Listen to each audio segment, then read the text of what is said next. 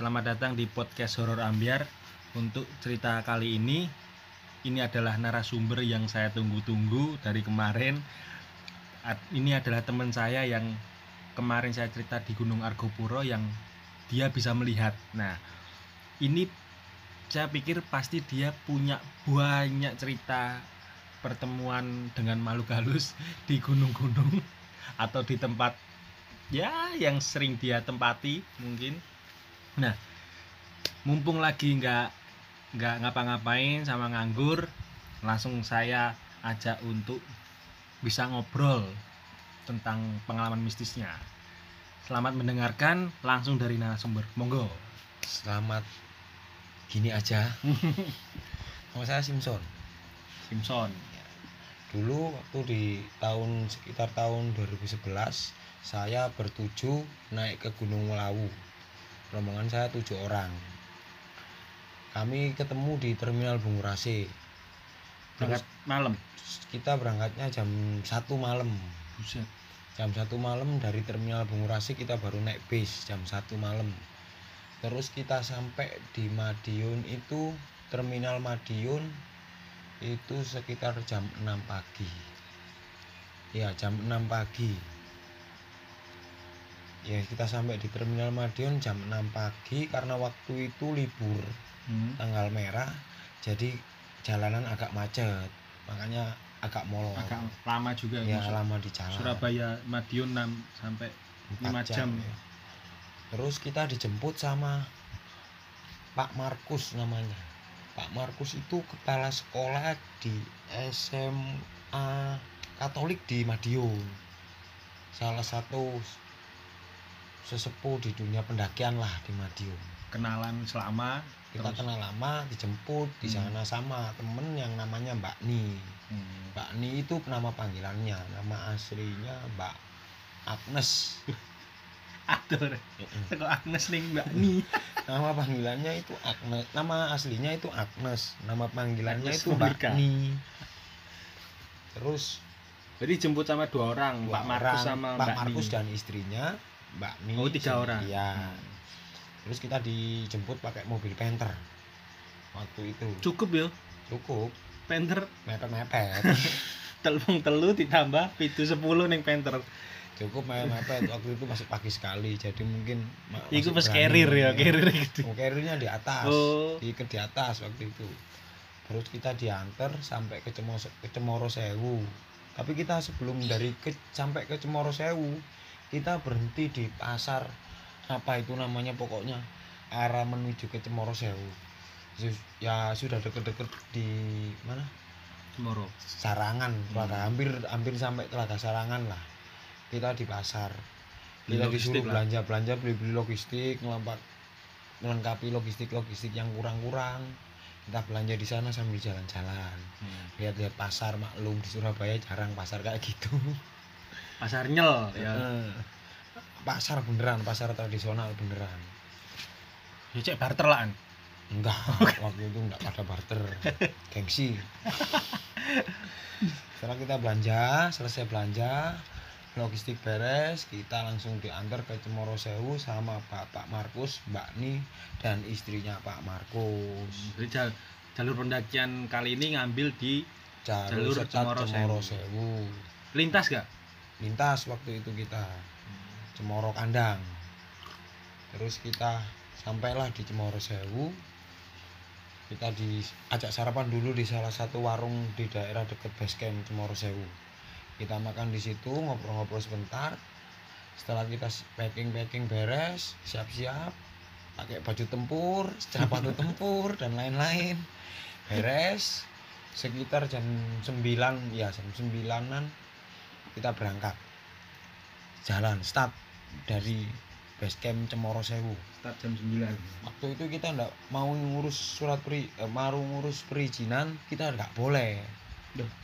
langsung disuruh aja langsung jalan aja mas. Soalnya yang nganter mbahnya. Oh gitu. yang nganter mbahnya. didengkote lah istilahnya didengkote. Waktu itu kita gitu. Makanya Mak, Pak, Pak Markus itu didengkote ya.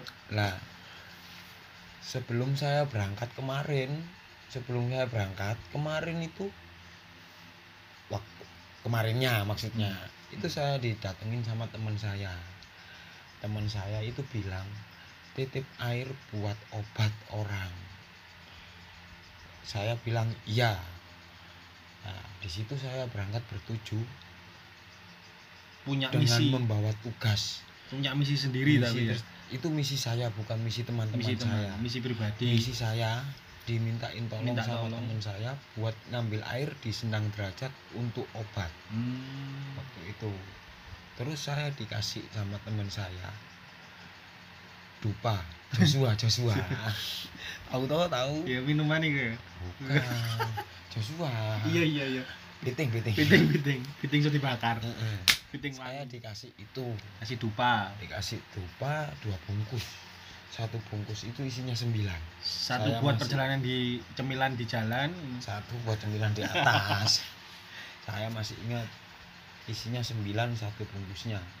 Terus saya dipesenin setelah base camp Cemoro Sewu kita melewati pintu rimba toh kayak pintu rimba. Pintu Hmm. masuknya kayak gapuro gitu. Hmm. masuk setelah jalan sekitar 50 meteran lah. Itu ada pertigaan kanan dan lurus. Tapi kalau jalur pendakian kita harusnya lurus. Hmm.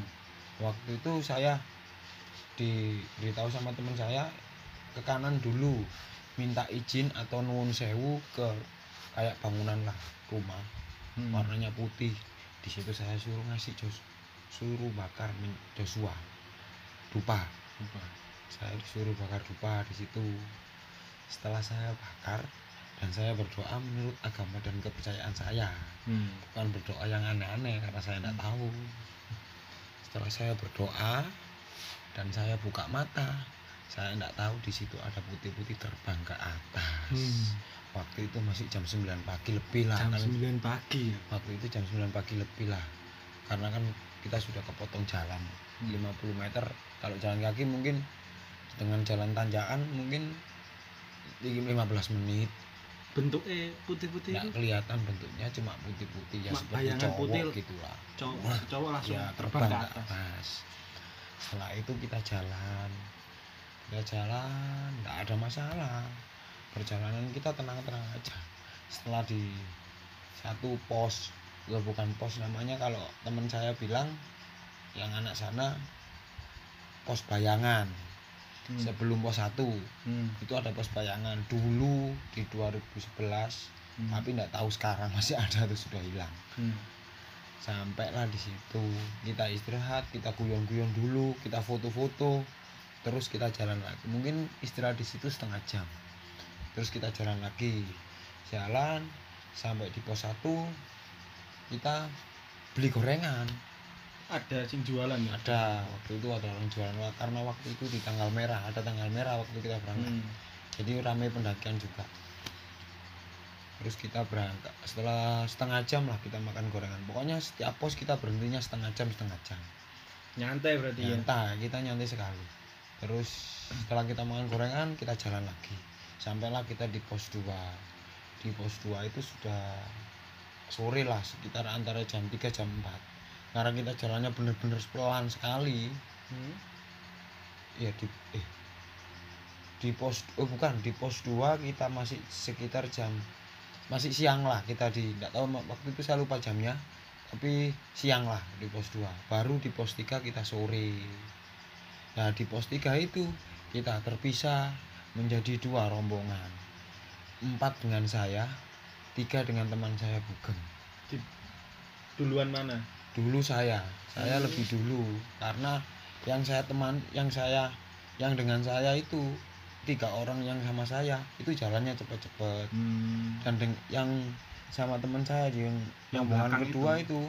jalannya pelan-pelan sekali mereka jadi terpisahin deh terpisah di Di pos tiga pos, pos telu nah setelah kita jalan di pos tiga rasanya itu di jalan itu gimana gitu berat ada rasa berat mungkin karena beban saya juga berat. Waktu itu saya berpikirnya seperti itu. Beban bawa no itu ya?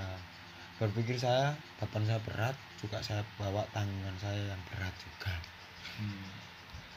setelah saya sampai di pos 4 pos 4 itu setelah anak tangga bilang saja itu pos 4 yang setelah hutan apa tumbuhan pohon-pohon manis rejo kapur hutan apa pohon Hmm. batu-batu kapur itu Hmm.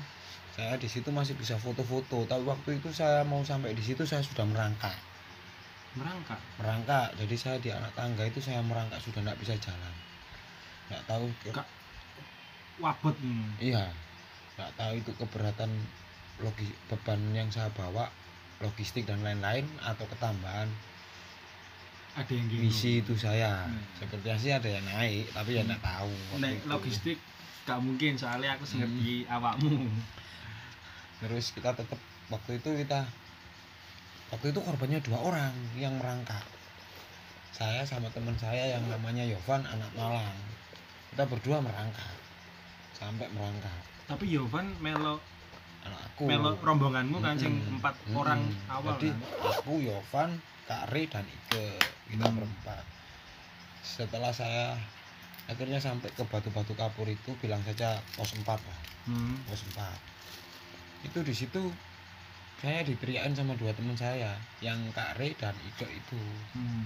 mereka teriak Son ayo Son sedikit lagi. Itu Mereka gak ngerti nek nggak ngerti. Ngerti nek abot. Abot kok ngono. Diteriaki terus setelah sampai di situ kita berempat foto-foto. Kan karena waktu itu sudah hampir maghrib lah. Hampir maghrib viewnya kan lumayan bagus kalau pak sore-sore. Senja-senja lah. Senja bagus lah di situ. Jadi kita lihat bisa lihat awan di bawah anjing. kita lihat awan di bawah kita dan eh, beberapa lampu-lampu kota yang mulai menyala. Hmm.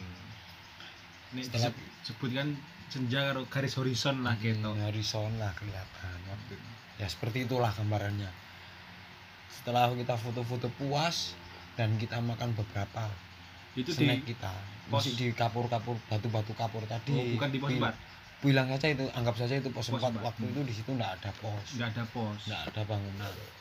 2011 ya? Ya sekitaran 2011 terus kita jalan lah setelah kita makan-makan camilan jajan-jajan makanan-makanan ringan kecil-kecil dan kita jangan lupa merokok dulu. Sepat-sepat sebat. Sepat dulu. Setelah kita sepat kita jalan. Waktu itu kita setelah maghrib baru jalan. Hmm. kita nunggu maghrib selesai turun.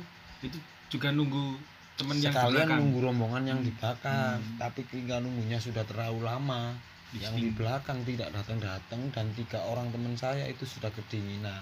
Sebenarnya saya juga kedinginan tapi saya pura-pura enggak kedinginan. So biar kuat. enggak malu. So gengsi. Terus kita setelah maghrib kita jalan. jalan.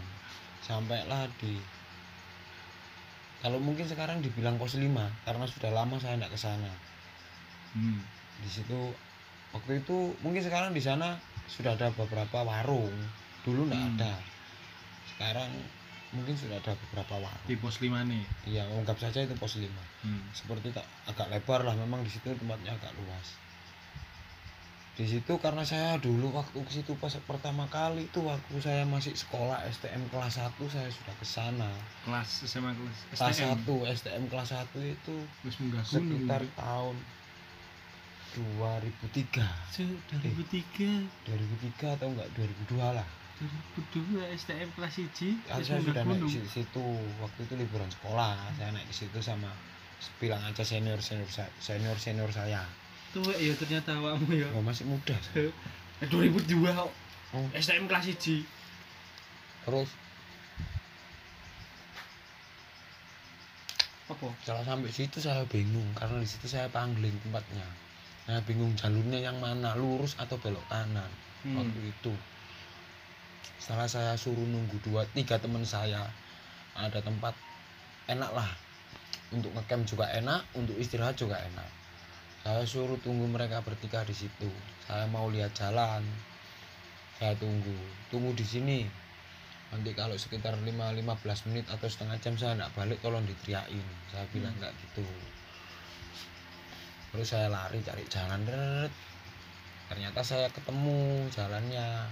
Ternyata yang belok kanan. Terus saya kembali ke teman-teman saya. Kembali ke teman-teman saya. Dan saya bilang gimana? Diterusin atau enggak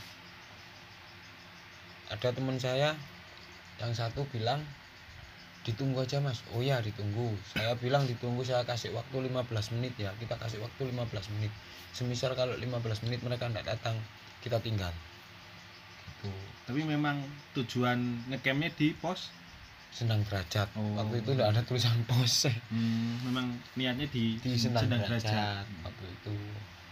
Terus setelah 15 menit saya berkoordinasi dengan tiga teman saya. Gimana? Diterusin atau enggak? Kita Soalnya nunggu atau kan? camp di sini. Kalau camp di sini tidak memungkinkan. Satu karena kita mungkin air kita kurang belum tentu mereka malam ini bisa ketemu dengan kita atau bisa mungkin juga besok pagi malah ketemu dengan kita. Gimana? Akhirnya mereka bertiga rembukan dulu. Akhirnya kesepakatan yang kita ambil kita jalan. Dengan alasan dua teman tiga teman saya ini sudah kelelahan dan kedinginan.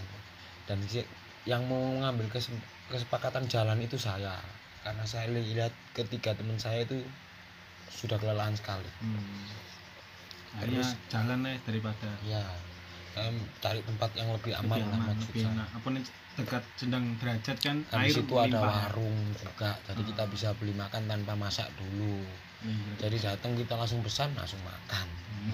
nah setelah saya jalan dari tempat yang kita menunggu rombongan yang kedua tadi yang terpisah tadi Hmm. kita jalan di situ kita jalan kita ketemu sama rombongan anak Jakarta mereka pun tersesat terus Hmm. saya bilang sama mereka ikut saya mas saya tahu kok jalannya akhirnya mereka ikut. Tapi Hmm. mereka saya suruh di depan. Hmm. saya suruh mereka di depan saya suruh ikuti jalan ini aja mas. Nggak usah cepet-cepet kita barengan terus. Akhirnya kita tetap iring-iringan. Tapi waktu itu saya posisi saya di urutan nomor 2 dari belakang. Karena teman saya si Yovan nggak mau di depan saya. Nggak mau saya di belakang. Jadi sweeper lah itu, sweeper nomor Ya. dua di belakang lah.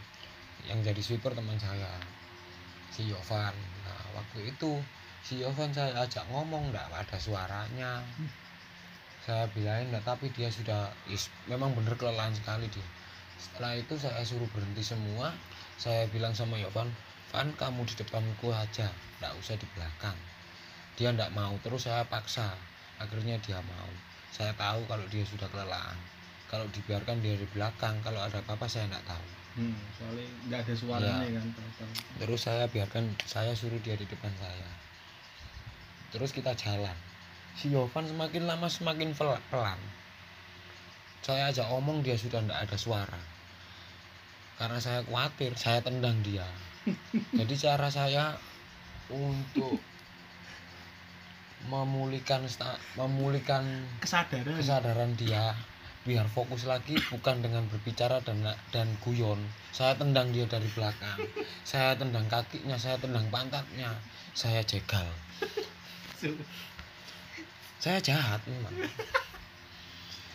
Setelah saya jegal akhirnya dia mungkin terasa kan mungkin terasa. Akhirnya dia jalan lebih cepat. Dan dia mungkin terganggu juga karena saya tendang-tendang dari belakang. Dan saya maki-maki juga. Akhirnya kita jalan dan saya melihat ada cahaya lampu terus saya bilang sama mereka itu warungnya sudah di depan itu senang derajat. Dan mereka senang sekali si si rombongan Jakarta langsung pamit mas saya duluan karena sudah ada saya karena sudah dekat warung. Oh ya mas silakan. Mereka duluan lari dan saya harus menemani tiga teman saya dulu yang kelelahan. Dan saya pun sebenarnya juga kelelahan tapi mau gimana? Saya tetap pura-pura harus kuat. Hmm, harus sombong lah. harus sombong lah karena saya di situ kan di karena saya di situ dianggap senior maklum. Senior saya ini. Iya iya iya. Simpson ini adalah senior di kelompok eh, informasi aja sih. Sim- Simpson adalah senior di kelompok komunitas pendakian kita. Dari ya dari tadi kan di apa dengar 2000 2002 sudah naik gunung. Sedangkan kita yang lain masih fokus belajar. Nggak tahu mereka masih kelas berapa. Iya siap. Siap suhu lanjut suhu nah terus kita setelah sampai di Jalan Derajat kita langsung masuk warung. Sebenarnya kita di situ banyak logistik full. Kita logistik itu full. Dan logistik kita itu cukup untuk satu minggu sebenarnya. Kita nggak tahu kenapa harus beli logistik sebanyak itu. itu permintaan teman saya yang namanya Mas Yoyo minta logistik banyak kita mau makan-makan di sana intinya kita pesta-pesta. Dan pada akhirnya kita nggak pesta-pesta. Saking kesel. Kita tercerai berai di sana. Dan akhirnya masuklah kita ke dalam warung. Masuk dan logistik yang saya bawa dan keempat ketiga teman saya. Mungkin yang dua bawanya cuma sedikit dan yang satu lagi si Yovan nggak terlalu banyak juga. Kita juga bawa tenda. Kita bawa tenda dua. Dua dua tenda kapasitas empat. Dua-duanya. Dan itu tenda bagus bukan tenda yang biasa-biasa. Sombong. Dan memang benar-benar kita kita berencana untuk tidur nyaman dan makan enak di sana. Kita tidak mau makan tidak enak yang makan indomie lah atau apalah. Kita tidak mau waktu itu. Kita maunya makan enak tidur enak. Itu tapi pada akhirnya ya tetap kita beli di warung malam itu juga kita beli di warung. Kita beli di warung empat untuk kita berempat makan. Saya pesenin untuk mereka ber, bertiga ber- kita berempat. Kita pesan empat. Setelah kita makan kita istirahat. Paling suka pecel. Iya. Iwak endok. Suka pecel ya pak Ando terus kita makan kita sambil ngobrol-ngobrol dan kita sambil nunggu rombongan kita yang Yang terpisah yang tiga orang itu tadi. Saya sempat merasa khawatir mau saya susul ke bawah susul turun saya cari saya susul. Tapi tiga teman saya melarang saya. Dengan alasan sudah malam dan saya sudah capek. Dengan takutnya nanti malah terjadi sesuatu malah gak karu-karuan hasilnya. Akhirnya ya saya tetap tinggal di dengan mereka di sana. Kenapa saya mau ngotot untuk jemput mereka? Soalnya sleeping bag saya kebawa sama mereka sleeping bag saya kebawa sama nama dibawa sama teman saya yang namanya Bugeng. Eh bukan bukan sleeping bag saya. Itu sleeping bagnya teman saya yang namanya Ike kebawa Bugeng dan itu sleeping bag baru. Makanya dia teriak-teriak minta diambil. Sebenarnya dia sudah bisik-bisik sama saya untuk diambilkan. Ya saya ya mengiyakan tapi yang lain tidak mengizinkan. dimintai tolong sama cewek. Iya, Gitu. cewek langsung maklum, bro. langsung sosokan kita sosok kalah di oh iya oke. Sok kuat Iya. sok cool. Belum Tapi- tentu kita keluar ny- mau nyari. Nggak Iya. tahu kalau saya sembunyi di belakang warung kan mereka nggak tahu. Hmm, terus yang penting kan saya berusaha. Terus untungnya dicegah Larang. dilarang dalam hati untung. Iya saya bilang alhamdulillah. Terus akhirnya kita tunggu mereka kita waktu itu kita sampai di Senang Derajat itu sekitaran pukul 8 malam kalau nggak salah. Iya sekitaran pukul 8 malam lah. Ya 8 malam. Ya 8 malam. Sekitar pukul 8 malam. Hampir 12 jam ya dari Hampir. berangkat ya memang karena startnya jam 9 kita memang awalnya benar-benar santai. Mm, tapi karena hingga kepisah menjadi dua kelompok. Mau tiap pos setengah jam mau Senak jalannya kita aja lama sekali. Lima kali langkah 15 menit istirahat. Kita kan tim keong. Hmm. akhirnya kita tunggu rombongan kita.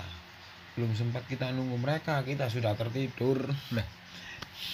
Lihat nunggu sambil tidur lah akhirnya. Jadi kita tidak ketemu mereka. Akhirnya kita tetap tidur dengan terpaksa saya mengalah. Dengan cewek bro ngalah tanpa sleeping bag tidur tanpa sleeping bag. Berlagak kuat.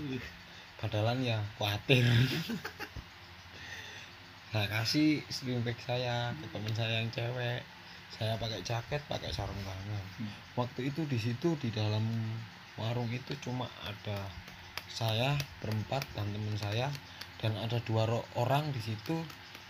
Dan saya lupa namanya mbok yang punya warung itu dua sama suaminya kalau nggak salah dua orang. Jadi di dalam warung itu kita ada berdelapan ya. Hmm. berdelapan orang. Sedangkan di situ warungnya gede. Berdelapan bayangin kalau di tempat gede di atas gunung angin kencang apa nggak dingin? Hmm. kalau rame mungkin lebih hangat Hmm. jadi mungkin karena ruang lebih besar jadi resiko kedinginan lebih besar juga. Akhirnya setelah saya kasihkan SB saya saya berpikir kok bodoh saya kasihkan SB saya? Sok-sokan? Sok-sokan kuat ternyata di situ dingin sekali. Di situ dingin sekali. Itu saya berusaha untuk tidur dan ketiga teman saya sudah tidur pulas karena mereka kecapean dan saya belum tidur saya cuma guling-guling karena kedinginan. Akhirnya dengan terpaksa itu kita tidur beralaskan jerami dan ada ada matras lah. Nggak bangun tenda ya? Enggak ya di warung. Percuma kita percuma memang bawa tenda. Akhirnya kita akhirnya saya berusaha untuk tidur. Tetap saya tidak bisa tidur karena benar benar dingin sekali waktu itu di situ. Tidak tahu suhunya berapa. Hmm. tapi memang benar-benar dingin. Biasanya saya masih mampu. Waktu itu saya tidak mampu. Atau mungkin karena memang saya sudah kelelahan. Jadi mungkin memang saya tidak tahan dingin akhirnya. Kondisi tubuh melemah imun menurun. Zaman sekarang bro bilangnya imun. Jangan stamina imun. Akhirnya saya tidur berselimutkan matras. Tapi tetap tidak mempan saya di situ tetap kedinginan. Akhirnya saya berpikir jerami saya buka dan saya tidur ber- berselimutkan jerami. Tetap saya kedinginan.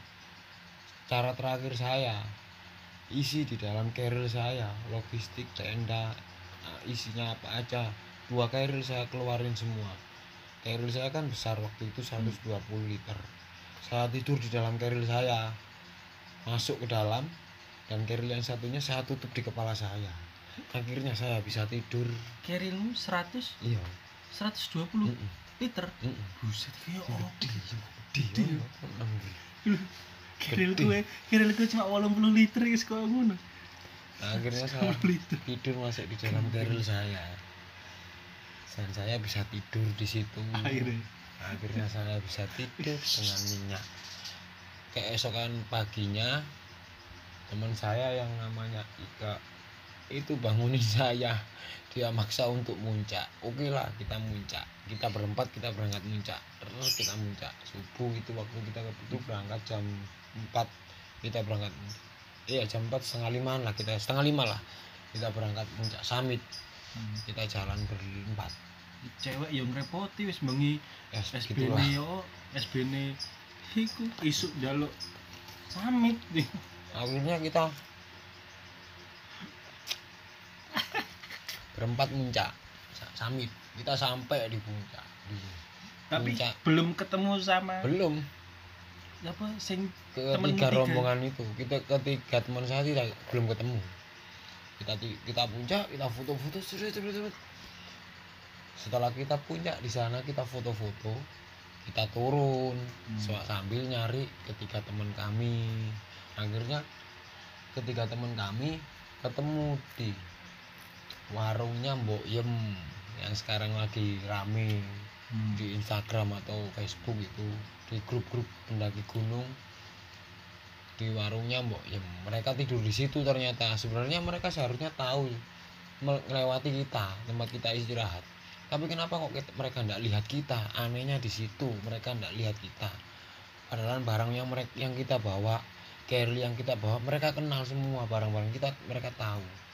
Dan saya tidak satu kali tidak cuma satu kali membawa carrier yang saya bawa itu itu carrier kesayangan saya jadi ke mana-mana saya pergi selalu, selalu bawa itu sama teman-teman itu. mereka kok nggak tahu di situ ada tas saya ada carrier saya jaket saya Hmm. Padahal kan go mereka pun bilangnya masuk ke dalam cari tapi nggak lihat kalau ada orang di situ nggak tahu cuma ada dua orang katanya padahal iku ya kita Warungnya gede. Mm-mm. si isini cuma kelompokmu karo dua orang. dua orang iku. tapi mereka nggak lihat. Tapi anehnya di situ. Hmm. tapi ya sudah kita lupakan lah. Untungnya kita pagi sudah ketemu. Hmm. akhirnya kita kumpul kita bawa. Ternyata ada satu teman saya yang namanya Mas Soyo. Itu sakit di situ. Si Mas Soyo sakit masuk angin. Akhirnya kita bilang sama Mas Soyo ayo Mas pindah ke sana. Ya akhirnya si Mas Soyo mau tapi setelah minta dikerokin dulu. Setelah habis dikerokin Mas Soyo mau jalan. Akhirnya kita jalan kita bawa tas teman kita. Kita bawa bergantian lah. Akhirnya sampailah di Senen Derajat kita masuk ke dalam.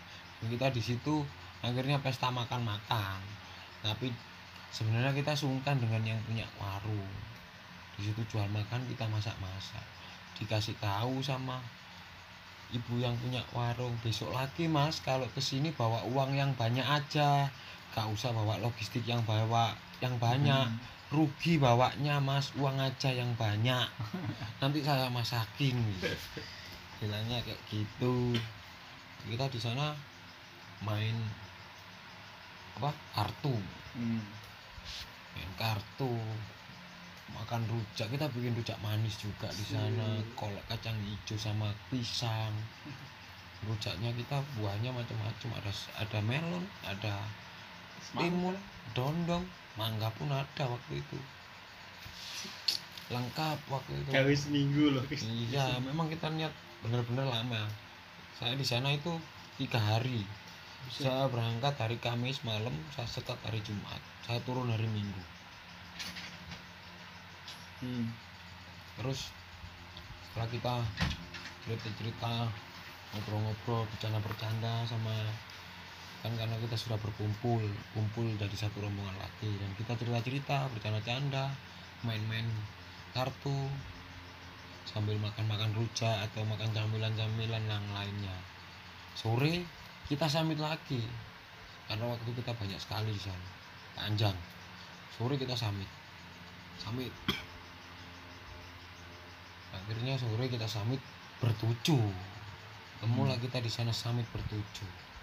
Samit bertujuh. Setelah kita samit turunlah kita. Turun kita sampai di kita kembali lagi ke camp kita ke tempat istirahat kita di warung di Sendang Derajat itu. Kita sarapan eh sarapan. Kita makan malam. Di sana kita makan malam ngobrol-ngobrol cerita-cerita. Waktu itu mulai berdatangan lah pendaki banyak pendaki mulai datang. Di situ banyak pendaki mulai datang di sekitaran 9 derajat mulai ada didirikan beberapa tenda. Waktu itu memang belum banyak lah tapi ada lah beberapa tenda sekitar tujuh ada Hmm. di situ. Terus di situ saya ketemu dengan orang anak sidoarjo rumahnya di Krian. Namanya Gunanto mungkin sekarang terkenalnya dia Guna Pahala dan Hmm. sekarang dia jadi hits di Surabaya Jawa Timur khususnya. Gunanto Guna Pahala saya kenalnya di Lau waktu itu dia naiknya sendirian dia tidak ada teman. Dan waktu itu waktu saya mau ajak ngobrol ternyata dia apa? Tunawicara Hmm. dia bisu. Hmm. akhirnya teman saya si Ike ini pandai pinter bahasa Istirahat. isyarat jadi saya ngobrol saya bicara teman saya si Ike yang menerjemahkannya ke si Gunanto dan Hmm. Gunanto bicara teman saya si Ike menerjemahkan ke saya Hmm. jadi waktu itu saya seperti duta besar punya juru bicara keren itu keren itu keren nah setelah kita saya ngobrol-ngobrol dengan Gunanto sekitar pukul 11 12 lah kan saya waktu itu sudah dititipin Hmm. untuk ambil air buat Misi, obat misi. misi saya ada misi tugas lah Jam 12 malam. jam 12 malam saya keluar saya, saya keluar dan saya ngisi air saya ngajak teman saya yang namanya Mas Ruri saya ngisi air di situ saya ngisi air empat botol satu botol untuk ditaruh di tempat pemujaan di Senang Derajat. Tempat berdoa di Senang Derajat satu untuk tiga untuk kita bawa minum. Setelah saya ngambil, ngambil airnya saya taruh di tempat ibadah untuk tempat berdoa di Senang Derajat. Di situ saya juga berdoa menurut agama dan kepercayaan saya. Dan saya juga bakar Joshua dupa. Dubai. bakar dupa saya berdoa. Dan setelah saya berdoa saya tolak ke belakang kanan kiri. Ternyata teman saya Mas Ruri sudah lari duluan. Ketakutan tidak tahu kenapa. Lah. tahu dia ketakutan karena apa saya tidak tahu waktu itu. Dan setelah saya buka mata dan saya lihat ke atas ke samping kanan kiri saya ternyata di situ sudah banyak orang sekali. Dan orang-orang itu memakai baju seperti tentara perang zaman Mojopahit kerajaan lah. Prajurit zaman zaman dahulu. Kerajaan. dan mereka membawa senjata lengkap tombak dan pedang.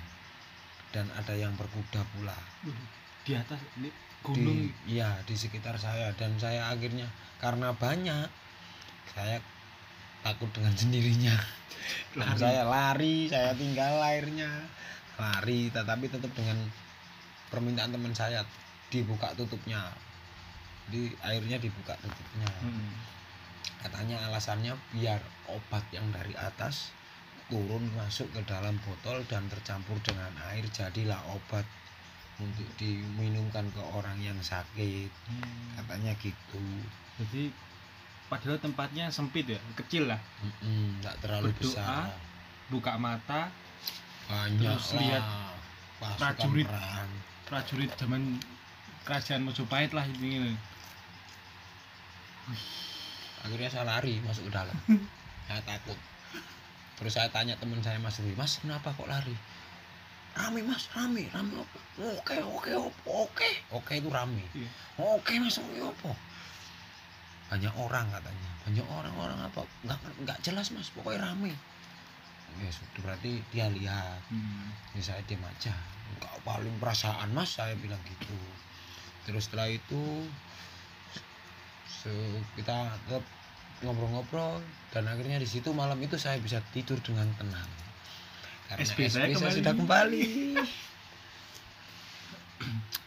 tapi saya tetap belum tidur. Waktu itu waktu itu saya masih tetap nunggu air yang saya taruh. Kira-kira berapa jam?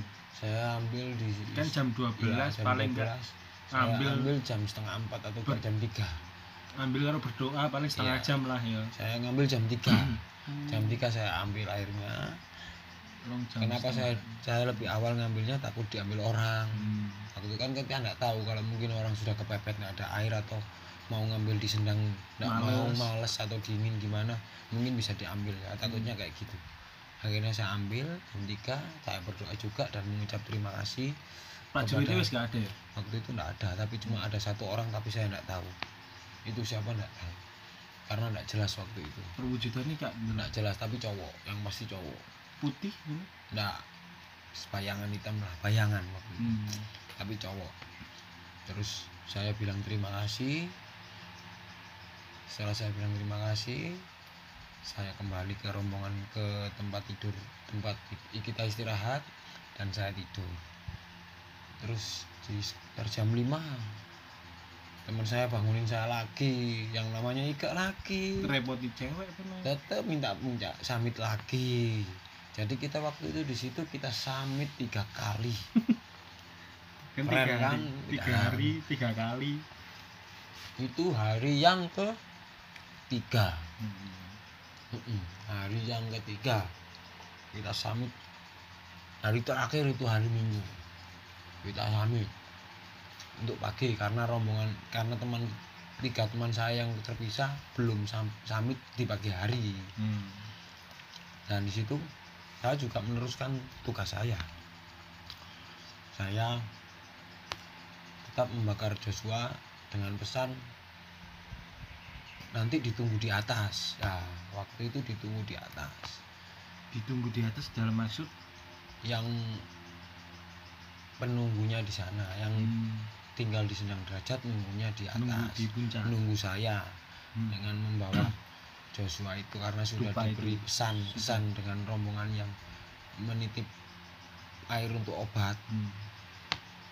Akhirnya saya di sana masang dupa lagi nyalain dupa lagi dan saya Puncak ya? berdoa lagi dan saya di sana tetap kelihatan lagi sama cowok dan saya nggak tahu itu siapa ya nggak kelihatan itu putih apa namanya tetap dia putih lah putih, Putih. kayak Oh, berbentuk cahaya gitu. hmm. putih dia cuma berdiri dan dia bicara tapi nggak jelas waktu itu saya nggak jelas bicaranya dia bicara apa saya nggak jelas dia agak-agak ngedumel ngedumel gitu gitu.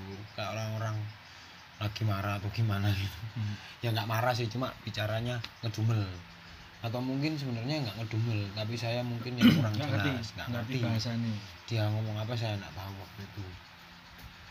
Setelah itu setelah setelah saya dengar dia bicara setelah dia berhenti saya ucapkan terima kasih dan saya dan saya kembali ke rombongan saya. Dan kita foto-foto di sana. Setelah itu kan waktu itu ada si mbak ini itu bilang sebelum kita berangkat kemarin itu bakalan disusul dua orang dari Madiun. Hmm. namanya si Job Jepa dan si Supre Hmm. dan anehnya lagi si Jepa dan si Supre itu tidur di sebelah kita. Tapi dia nggak tahu kalau kalau apa Di yang dicari itu di sebelah dia dia warung- baru sadar warung. warung yang sedang derajat Warung itu. dia baru sadar setelah dia bangun dia ngelihat saya. Temennya Mbak Nia. Karena saya ciri-cirinya adalah hitam keriting. Dikasih foto waktu itu Oh. sama Mbak Nia. Dan kita dan saya sudah pernah bertemu sama si Jepa sekali. Hmm. Nah, gitu. Jepa pun katanya nyari-nyari namanya Mas Ingson Kare Mbak Ike gitu. Padahal me- masuk apa warung itu ya. Dan gak delok rombonganmu. Ya nggak lihat. Ya lihat mungkin tapi mereka mungkin nggak tahu. Tapi mereka sudah teriak-teriak. Hmm wis teriak-teriak tapi gak ono sing sadar. Tiba mm nggak ada yang tahu. Gak sing reken lah gitu misalnya.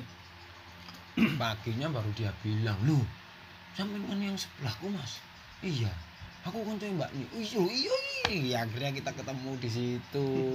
Dan kita batal pulang lagi. Niatnya kita pulang pagi-pagi sekali.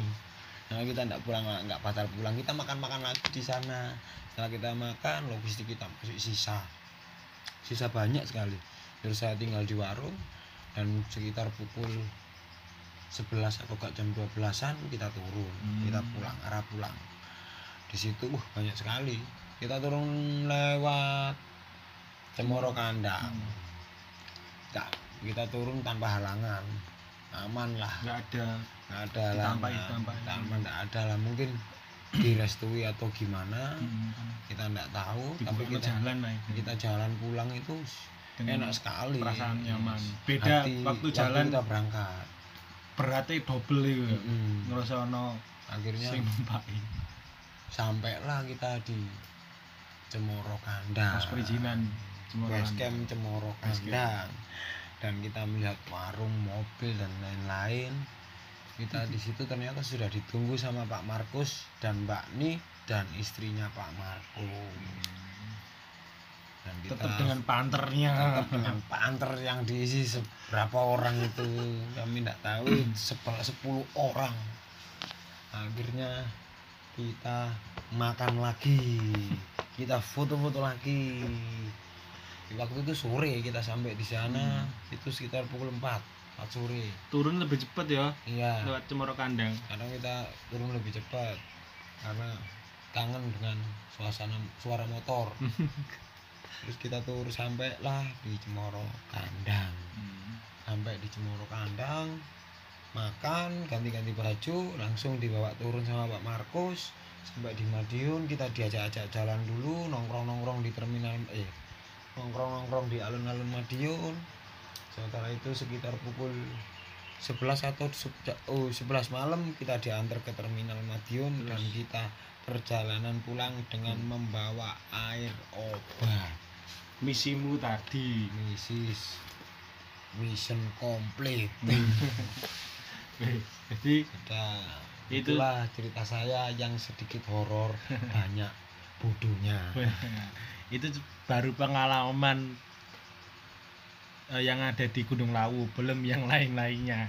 Mungkin yang lain-lainnya nanti akan kita sambung di episode berikutnya. Terima kasih sudah mendengar sedikit kebodohan teman saya ini dalam mendaki gunung.